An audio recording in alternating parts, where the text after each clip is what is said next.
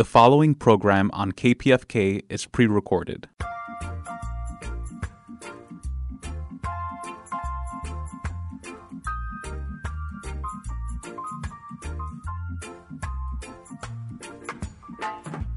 Welcome to Sojourner Truth. Thank you for staying with us. This is your host, Margaret Prescott.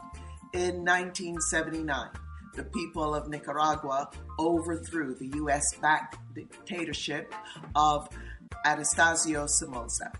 The Somoza family dictatorship ruled Nicaragua from 1937 until 1979 when the Sandinista National Liberation Front liberated the country from their rule.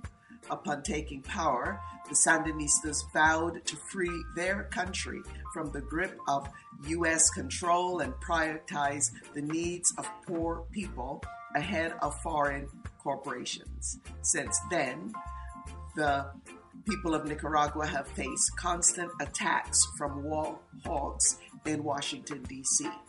This in an effort to topple the democratically elected Sandinista government and to impose a pro US government. During the 1980s, the U.S. armed and trained counter revolutionary forces known as the Contras in neighboring Honduras. Not only did the Contras kill supporters of the Sandinistas and carry out terrorist attacks in Nicaragua, they also helped smuggle drugs from South America into the United States, uh, including in South Los Angeles, destroying black and brown communities at home. Although the Sandinistas lost an election in 1980 that temporarily removed them from power, they eventually came back in 2006 after another Democratic election. Since 2006, the United States has continued to attempt to destabilize and overthrow the Sandinista government. This time, however, instead of using brute force and armed drug gangs, they're using soft power and Western aligned organizations that all claim to promote human rights. Millions of US government and corporate dollars are spent on three Nicaraguan organizations, and Amnesty International and other global organizations produce unbalanced and unsubstantiated reports which malign Nicaragua.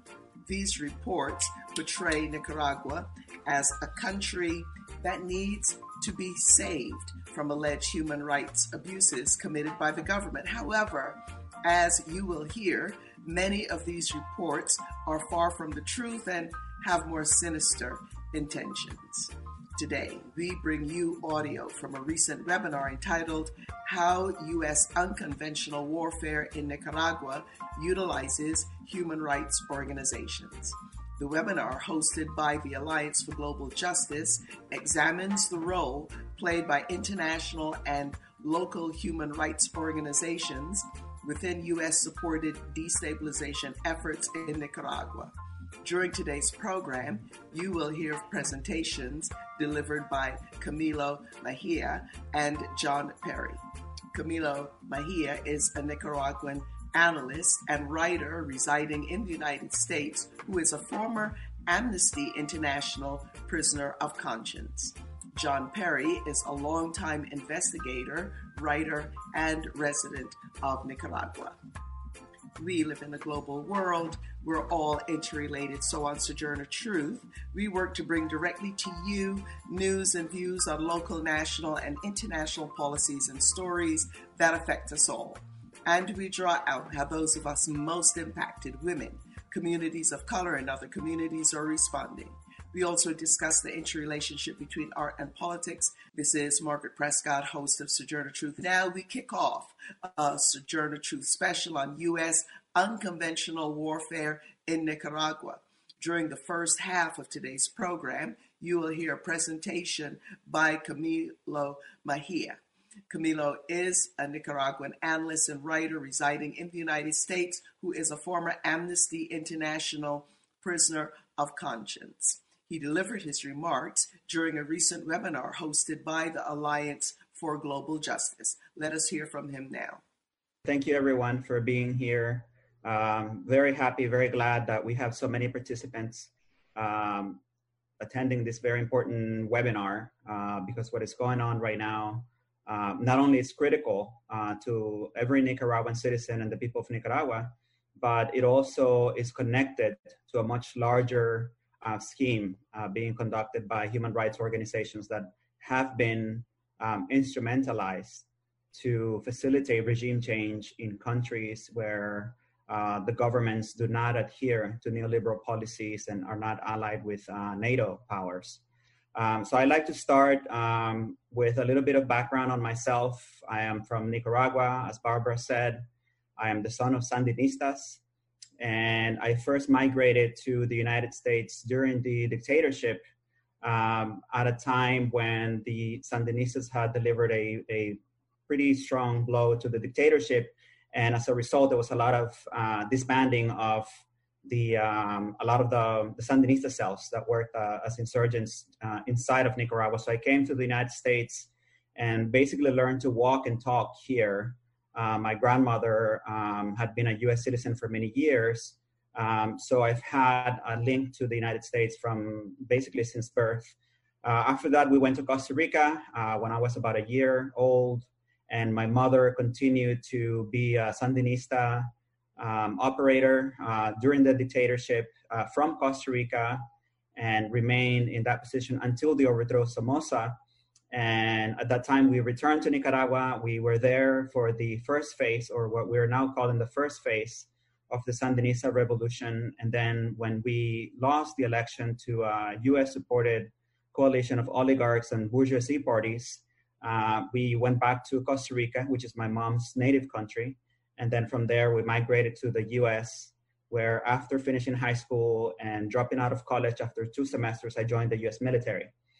Um, I did my three and a half years of active duty service as an infantryman in the US Army and then transferred to the National Guard of Florida and came to the end of my my military contract and my my my, my college uh, program, my my um, bachelor's degree, when I became subject to a stop loss order, which basically gave President George W. Bush the ability to to keep uh, military personnel beyond their contract, and thus I ended up in Iraq rather than graduating um, from college.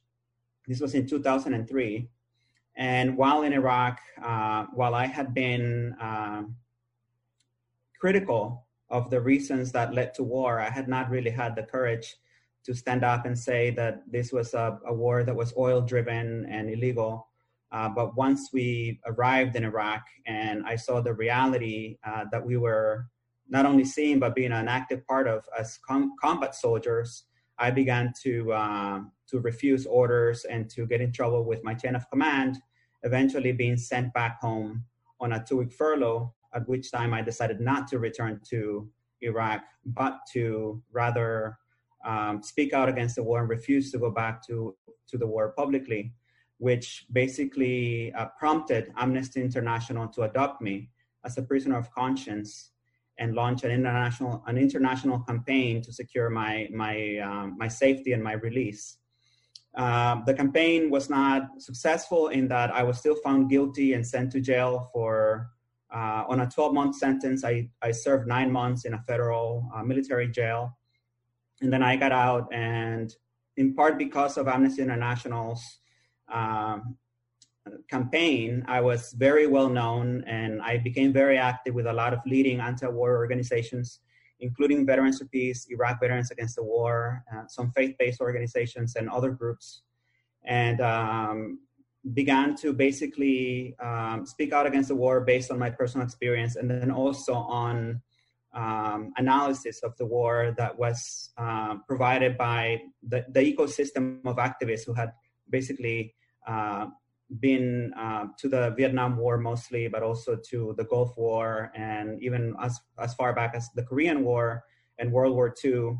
So um, I became very active. I wrote a book about my experience, and then um, I, you know, I I have been active ever since. In 2018, in April of 2018, when I first saw what was happening in Nicaragua, my first reaction was that um, the government had um, chosen a, a, pretty bad policy that was hurting Nicaragua's retirees. And uh, while I was still Sandinista, I, I, figured that it was healthy for any country's democracy to have uh, people protesting when they don't like a particular policy. So I was in support of some of the marches and demonstrations until I began to hear that the Sandinista government had massacred students and that it had massacred peaceful protesters. And that just didn't seem right, um, given all the things that Nan has just said. Um, it wasn't very congruent with the facts of the Sandinista government and all the programs and um, the um, the amazing achievements of the revolution, um, in contrast to the um, the accusations that were happening. And so I decided to uh, take a closer look at the claims and try to uh, verify some of the information that I was hearing. And one of the things that I came across was a, a report by Amnesty International, uh, which basically claimed that the government was conducting um, extrajudicial um, executions and that they were um, killing, uh, massacring students, and that you know uh, they were suppressing media and that they were withholding uh, basic services to people from the opposition, allowing people to die, and things like that. And so I began to actually try to corroborate some of the information that I was seeing from the Amnesty report. And I found that even within the sources of the report itself, there were a lot of contradictions. Uh, for instance, the claim that doctors were not treating people from the opposition, doctors themselves actually came out saying that it was the opposite, that the government had issued a directive saying that everyone should be treated. Um, and just like that, I began to see a lot of more irregularities with the uh, uh, the number of people that they were reporting killed and who those people were. A lot of um, hiding of information that was relevant to understanding the picture, um, such as the Sandinistas were being killed, police officers were being killed, uh, regular uh, bystanders who were being killed in um, acts of protest that were being reported as peaceful and, and civil. So I wrote a letter uh, from the perspective of not only a Nicaraguan, but a former prisoner of conscience of Amnesty International protesting the role that Amnesty International was playing um, in the, um, the effort to destabilize um, the, the Nicaraguan government and the uh, response that I received from the organization was very inadequate. Uh, it basically amounted to a pamphlet uh, in which they basically said that they were politically unbiased and that they they cared about the human rights of everyone, regardless of their political affiliation, um, and that you know they basically stood by their report. They at no point um, responded to any of the um, the criticisms of their reporting, the, the lack of rigor, the bias uh, that I pointed out. And I actually went point by point and explained why I had um, be- become really furious, really, with um, the role that they were playing in the destabilization of the country. And they basically failed to provide any um, factual evidence uh, to support any of their claims. And so following that, I became active with this wonderful group of internationalists and solidarity people who, you see here um, this very day on the screen. And we began to, um, to work um, on not just the, um, the, the, instrumentalization of human rights as a way to destabilize countries, but also to look into uh, the history, the longer history of US intervention in Nicaragua and how it all made sense from a historical perspective and looking at the different actors that were involved, you basically realize that what is happening in Nicaragua is nothing more than history repeating itself. That a lot of the uh, human rights organizations that you're going to hear about from John, uh, who will follow me, um, have been basically playing the same role for many years. That a lot of the funding that we're seeing today uh, behind a lot of the destabilizing efforts in Nicaragua, uh, the funding organizations have also been um, active in destabilizing the Sandinista government for many years. Um, we also know, and I think that this is a very important point to make, that it's not just Amnesty International, it is the entire human rights industrial complex. Uh, the entirety of organizations of high prestige are basically instruments of US and UK foreign policy. Um, and one of the uh, chapters that um, if I do say so myself, is uh, very uh, um, wonderful in highlighting a lot of this um, criticisms is the uh, chapter on basically how human rights organizations are being used to destabilize Nicaragua. And they include a chapter, I'm sorry, an article by Stephen Sefton, who is also um, one of the contributors to the book and uh, a very active member of our group, uh, in which he basically provides a framework to understand how the main human rights organizations in the world are basically doing the same thing that they have been doing in Nicaragua throughout the world. And basically, uh, there are three main points. I mean, he highlights four, but I uh, sort of uh, merged the last two.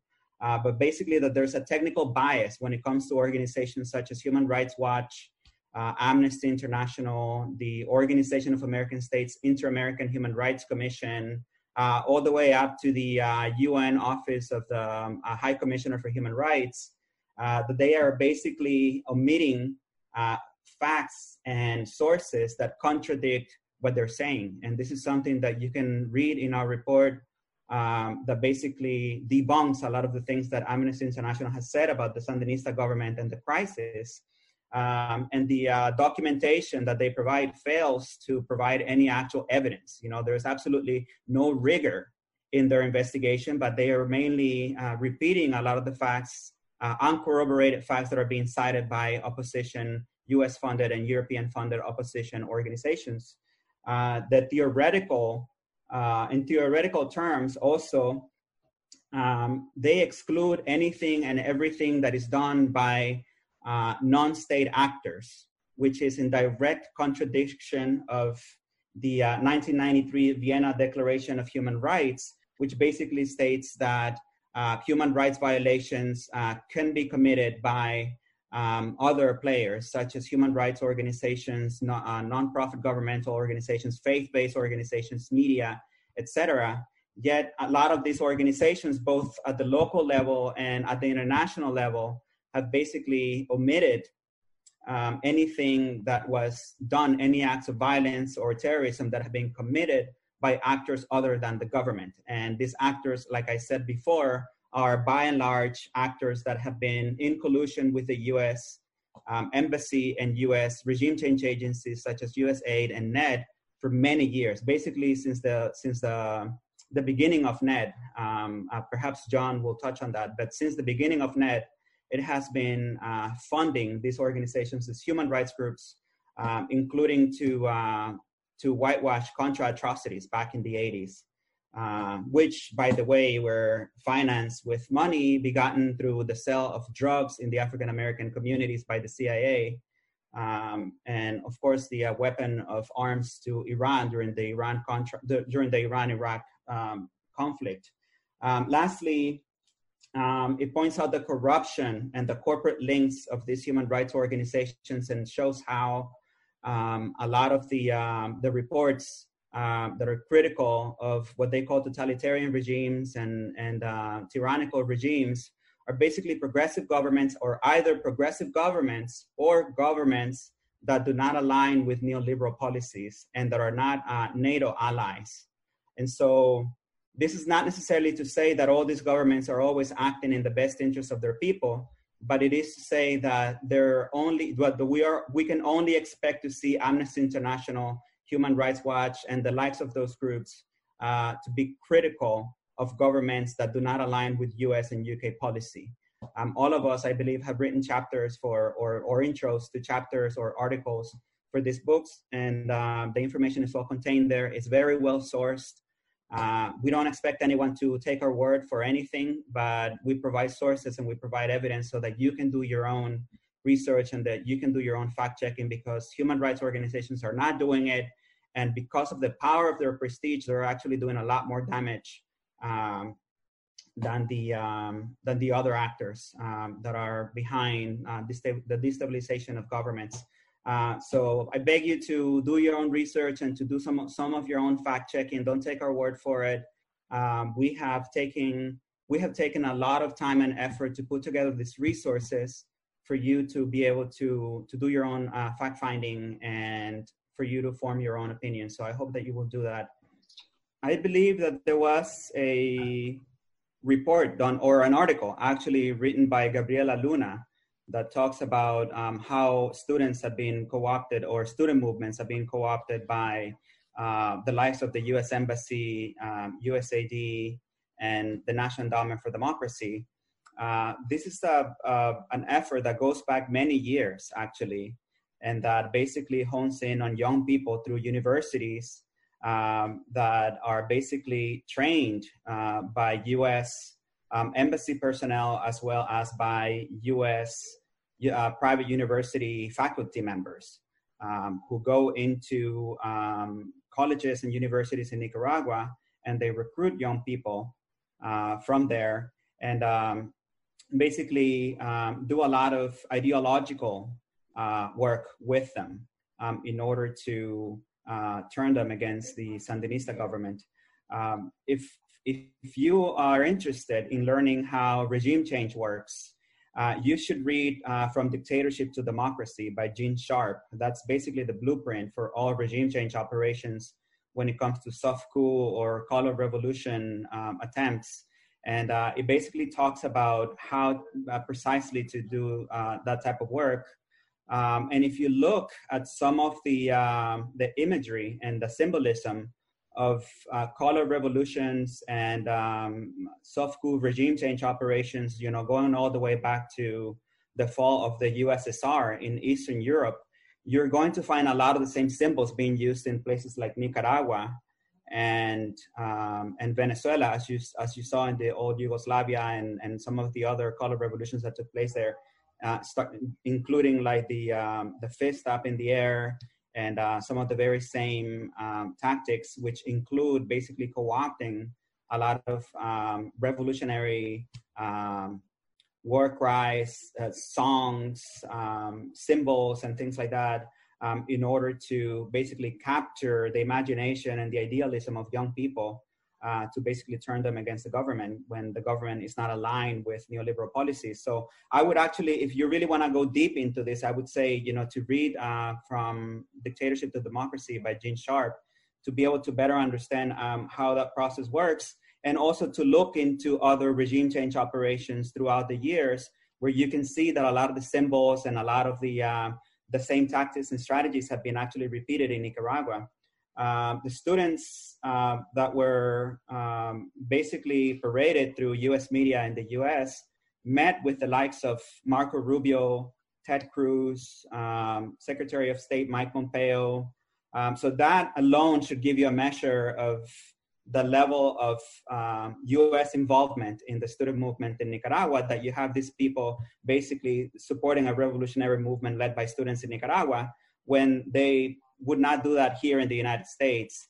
Uh, the organizations that actually paid for these uh, delegations to the US so that the students could basically go on tour, basically, um, to gather support for the opposition uh, included the Voice of America, you know, which basically has been involved in a lot of uh, regime change operations throughout the world. Uh, were paid for by the National Democratic Institute, the Republican National Institute, the National Endowment for Democracy. So, I mean, if you can look at the history, you can look at the blueprint by Gene Sharp, you can make the political links or you can make the financial links, um, and you can read this article, which I'm going to try to to find uh, to post it here uh, that basically explain uh, explains exactly how this this this this takes place. Um, and then one last thing that I wanted to comment on something that was asked before is that while the um, human rights organizations and the political organizations and the media and um, a lot of the different actors who were involved in the um, the attempted coup in April of 2018 um, are in a state of complete disarray and you know they're they're falling apart more and more by the day and by the minute. Um, and you can actually see that and, and it's almost a joke a political joke in nicaragua. Every time somebody comes out and criticizes their fellow uh, opposition leaders uh, the us is not giving up on the opposition and they have launched a whole new effort uh, called rain which basically stands for responsive assistance in nicaragua. And rather than funding all these other groups, they are actually contracting an organization called Democracy International, uh, basically to lead the efforts um, going into the 2021 election to destabilize the, um, the, the, the, Sandinista government and ensure that, um, that we lose at the polls. Um, and they have a series of steps that they are basically preparing to launch, which include nonviolent actions to foment unrest. This nonviolence, you know, you should read in quotation marks, uh, social and political struggle or heating up the streets, uh, psychological war connected to natural disasters like the uh, hurricanes or earthquakes and things like that, as well as health crises like the pandemic. Um, and then street protests uh, to demand that the president uh, steps down. Uh, and they foresee three scenarios: the op- an opposition victory, which is the least likely, and they they know it. Um, also, a sudden transition uh, as a result of a political crisis generated by uh, some shocking event, you know, like an earthquake or something like that um, or a delayed transition, which is basically the soft coup um, model, you know, which is basically long-term, uh, low and high intensity tactics and strategies to overthrow the government. Um, so they have not given up. They're they're they're, they're switching gears, uh, but we can we can expect to see a lot more of this. And uh, this time around, they learned from their first uh, defeat, which was basically that when they uh, defeated the Sandinista party, uh, in the 1990 elections, they basically did not realize that the Sandinista party had retained its, its base of support, its popular base. And so this time around, part of the uh, design includes to destroy Sandinismo as a political force, as a historical force, as a revolutionary force. And this is all written down. This you can write, you can read this. It's there. It was leaked uh, by the U.S. Embassy um, and so, and I'm going to actually, I'm going to put a link to that. And I do believe that maybe Nan wrote an article about it. So you should definitely check that out because it's not over and it's probably never going to be over. And we're going to be right back here next year with another book, with another webinar talking about, you know, what else they have done, what else they're up to. This is Margaret Prescott, host of Sojourner Truth. We're going to take a quick station break. When we return, we will continue our special on U.S. unconventional warfare in Nicaragua. Please stay with us. We'll be right back.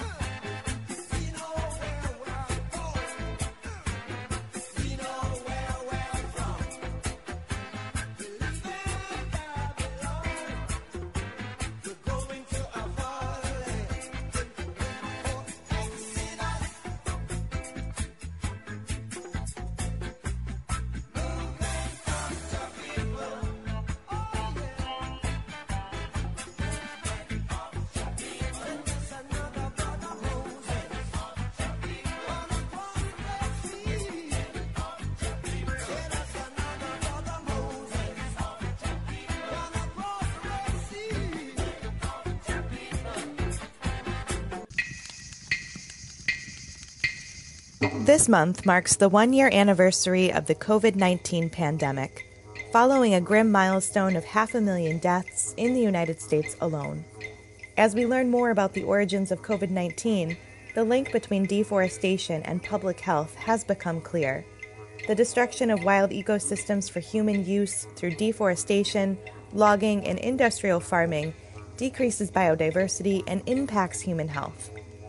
The result, we are learning, is the emergence and spread of ever more new viruses. According to an essay published in the journal Science, the clear link between deforestation and virus emergence suggests that a major effort to retain intact forest cover would have a large return on investment, even if its only benefit was to reduce virus emergence events. Business as usual and the push to return to normal, however, wages on. The COVID 19 pandemic has brought to light the dangerous impacts of deforestation and given us an opportunity to prevent future pandemics. This is also an opportunity to recreate our relationship with nature, defend our environment, and protect wild forests. For the Earth Minute and the Sojourner Truth Show, this is Teresa Church from Global Justice Ecology Project. Welcome back to Sojourner Truth. Check us out on our website on SoTrueRadio.org. If you're on Facebook, you can look for us and like us on Facebook. We're also on SoundCloud. You can go to the search bar and type in Sojourner Truth with Margaret Prescott to find us. And today we'd like to give a shout out to our SoundCloud listeners in Atlanta, Georgia, and internationally We'd like to give a shout out to our SoundCloud listeners in the island nation of Dominica. Now, we return to our special on U.S. unconventional warfare in Nicaragua. During the second half of today's program, you will hear a presentation by John Perry. John is a long-time investigator, writer, and resident of Nicaragua. He delivered his remarks during a recent webinar hosted by the Alliance for Global Justice. Let's hear from him now. Thank you, Camilo, for your excellent introduction to this subject. Um, I'm going to talk about um, the violence here and how the local human rights bodies have manipulated the facts about the, the violence and how they create anti-Sandinista propaganda. so uh, in a way, a little bit like Camilo, I, I was confused right at the start of this in, in April 2018. I was in the UK when the violence began here. I came back quite quickly and got back here at the end of April and was still feeling confused about what was going on and whether the government had, had overreacted.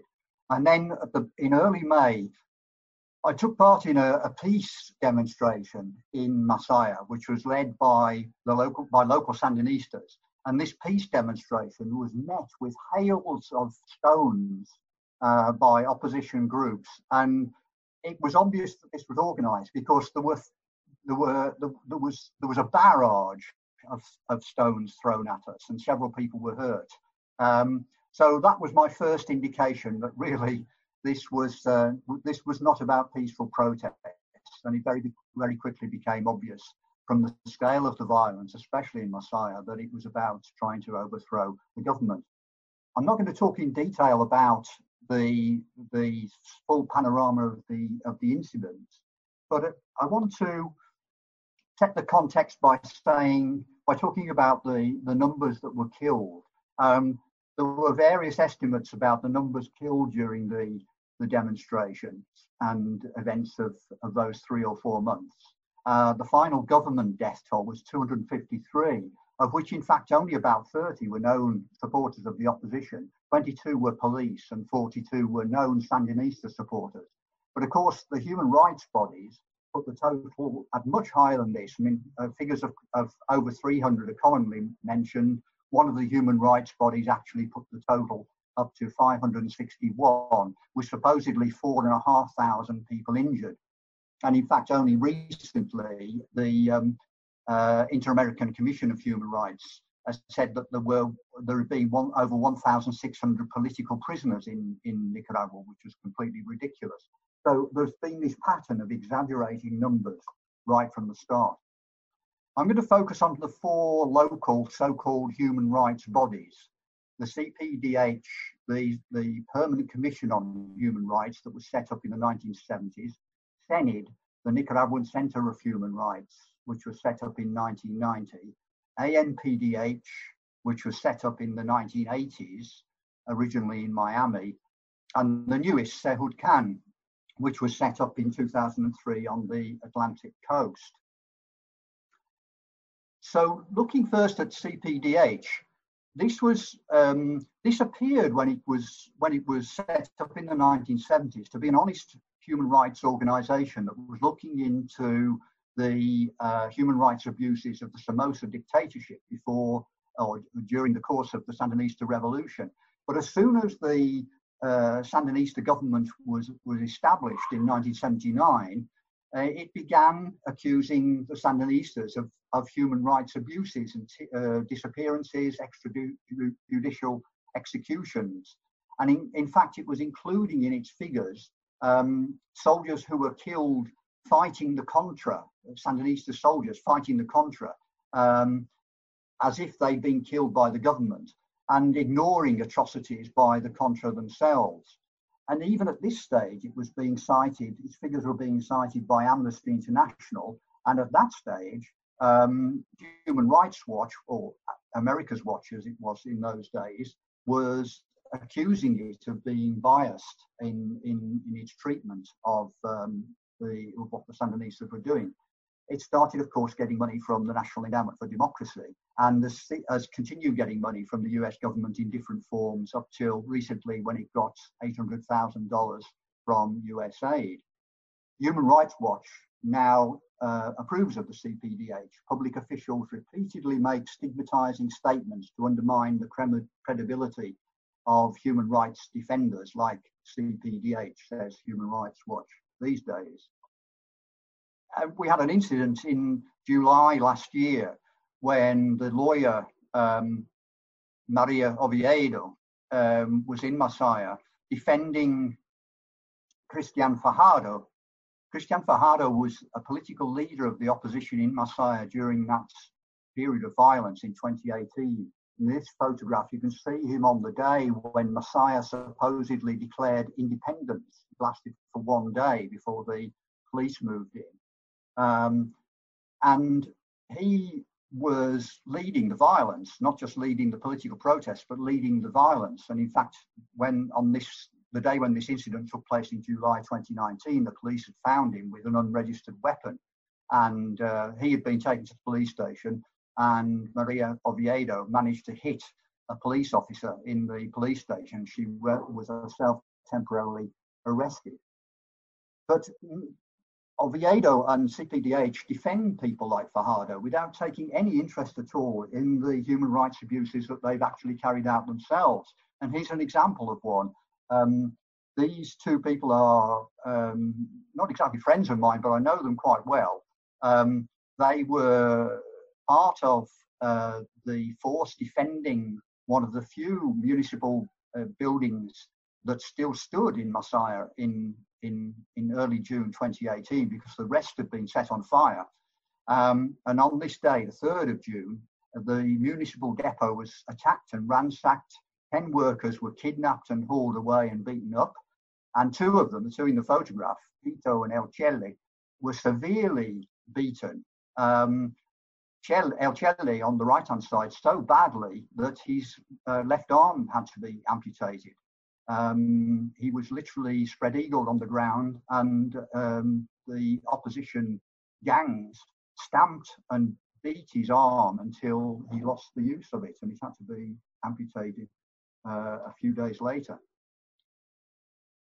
Moving on to ANPDH, um, this was set up in Miami with $3 million from the Reagan administration and was there really to hide the human rights violations of uh, President Reagan's Contra forces. It's now held by, it's now headed by Alvaro Leiva, and he's been uh, an integral part of the opposition's violent coup attempt. And his job has been to hide the human rights violations now of the opposition's violent gangs rather, than uh, Reagan's Contra forces. And they became famous for their exaggerated claims on the numbers of deaths so at one point, um, they claimed there had been over 480 deaths, of which 455 were listed as homicides. And you can see the rather ridiculous differences they made to um, in describing those the, the, makeup of those figures. And this was all called into question um, last year when, or it was called into question originally by um, a Sandinista investigator, Enrique Hendrix, who found that a lot of their deaths couldn't be explained at all. And then last year, um, there was a, a, split within the ANPDH, and one of their senior staff, Gustavo Bermudez, who uh, um, had obviously badly fallen out with Leiva, described how Leiva had inflated the death toll. And he, uh, he said that uh, a friend of his had found that his grandmother's name uh, was in this list of uh, characters who'd been assassinated by the Sandinista government, and she'd actually died of a heart attack. And Leiva was accused of um, stealing money that had come from the US um, to assist ANPDH. And in fact, um, Gustavo Bermudez showed this uh, slide um, saying where the money had come from and the 443 thousand dollars uh, that Leiva was unable to account uh, unable to account for, and presumably had uh, got himself. Um, there was a terrible incident in Masaya in July 2018, only a few days before our side of Masaya was relieved by the police forces. A police officer was and, and uh, tortured, badly tortured for 24 hours. His name was Gabriel de Jesus Vado Ruiz. And when I when I passed the spot where this happened and where his body was left at uh, the barricades, uh, I, I remember this incident every time. And Leiva was found scooping the remains of his body, which had been set on fire, into plastic bags with a, a local Catholic priest in order to try to hide the evidence. Moving on to CENIDH, um, the Central Center, Centro Nicaragüense de Derechos Humanos. This was founded by ex-Sandinista Vilma Nunez in 1990, was initially funded by European uh, bodies, now gets US money. It's split. Its director, Gonzalo Carrion, tried to open a new NGO. In fact, he has opened a new NGO in Costa Rica, and he was denied support by ex-colleagues who thought that he would pocket the money, and he's certainly doing well in Costa Rica. Um, and here he is at another terrible incident um, in 2018, an horrific house fire that took place on June the 16th in uh, the Karl Marx barrio in Managua, which killed six people, including two very young children. And it was uh, immediately blamed on the Sandinista government.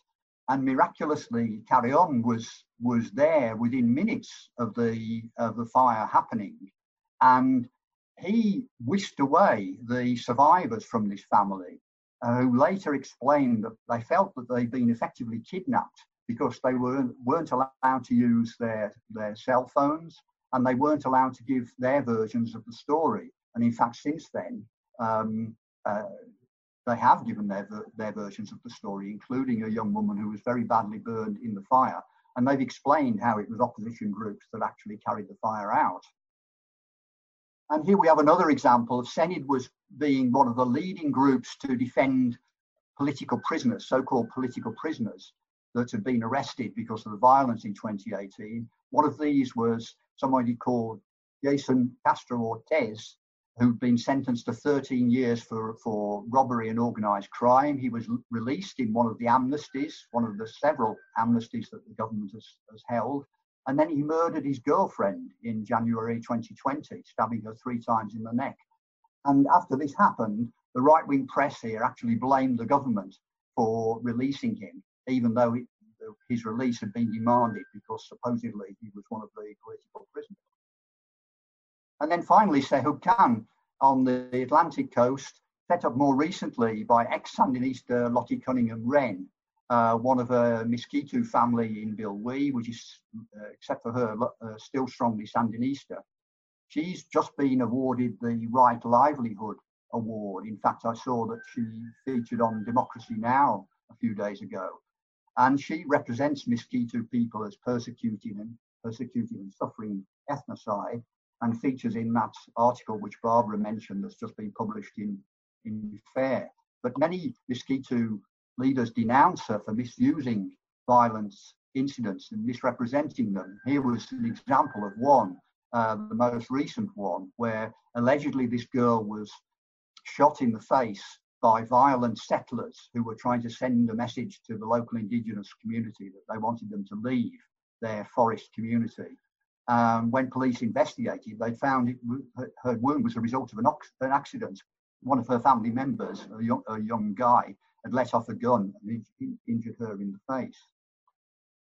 But CEJUDHCAN has dr- dramatised the situation of the minority indigenous groups on the Atlantic coast. And really, it's been a way, both for Sehub Khan and for the other human rights bodies, to get US money. I mean, they, they dramatize these situations, they exaggerate the violence, they blame all of the violence on the government. They're very good at uh, publicizing what they're doing. Um, they get links to left-wing and progressive media in the United States and Europe, and they get funds from USAID, from other branches of the US government, and this keeps them going. Um, and here we have some examples of the US funding um, that were exposed earlier this year. Um, and at that time, CPDH, ANPDH, and CENIDH were all getting large amounts of US aid funding, apart from any money they may be getting from NED and other US government bodies. Here we have a cartoon um, showing how US aid in effect um, give sustenance to terrorism and the sort of mafia that uh, uh, promotes violence in countries like Nicaragua.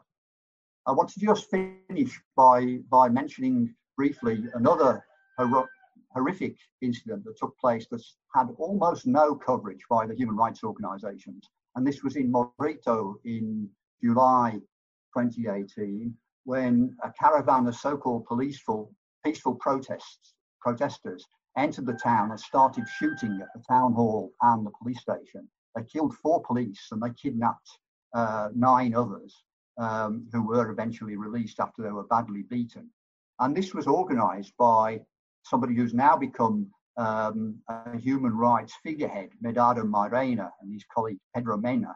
And they were arrested um, at Managua airport trying to leave the country for the US uh, the following day the, the local media portrayed this actually as a violent incident caused by the police. And they showed this picture of supposedly a, a protester who'd been killed by the police.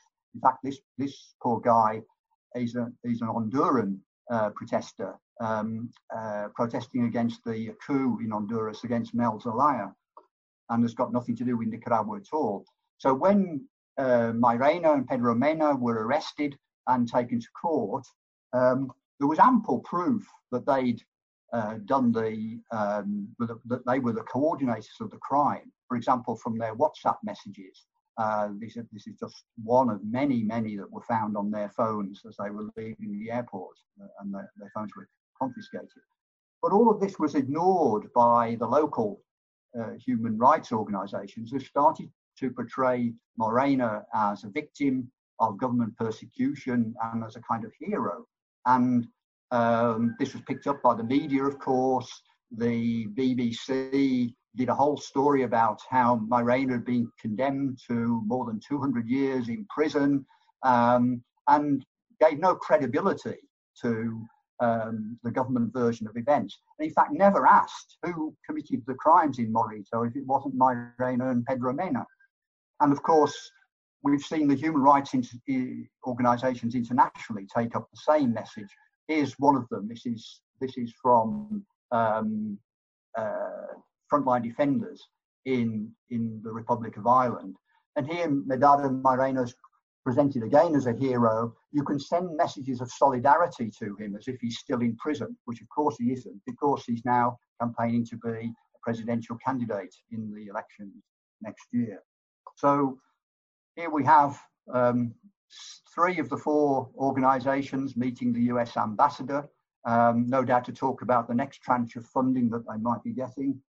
And if you want to read the truth about what's going on, pay no attention to what they're saying and do read our book. We've been surprised, very pleasantly surprised, at how Nicaragua's re- returned to being the uh, the safest country in Central America.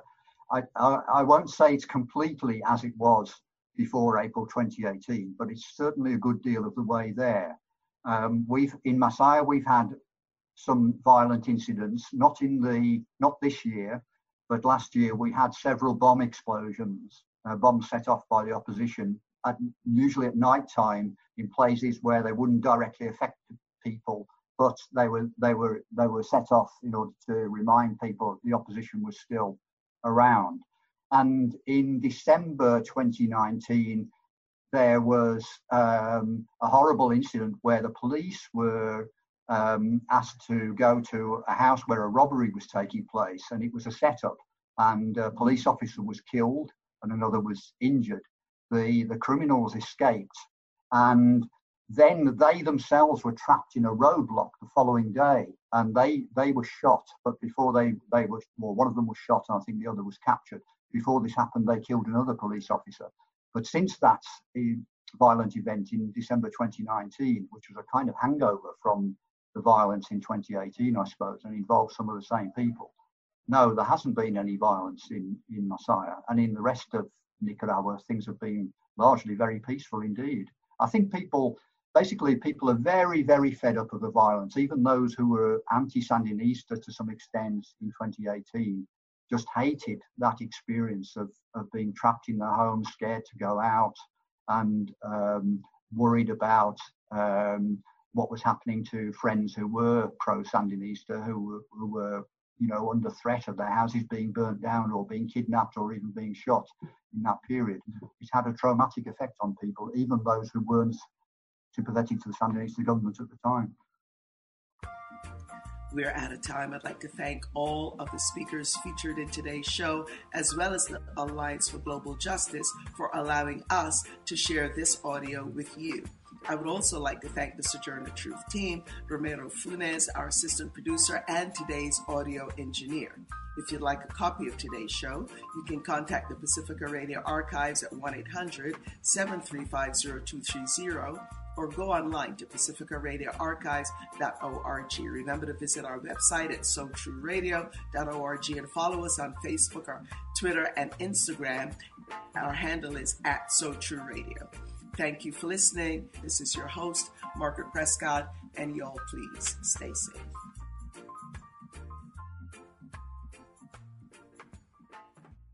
The previous program on KPFK was pre recorded.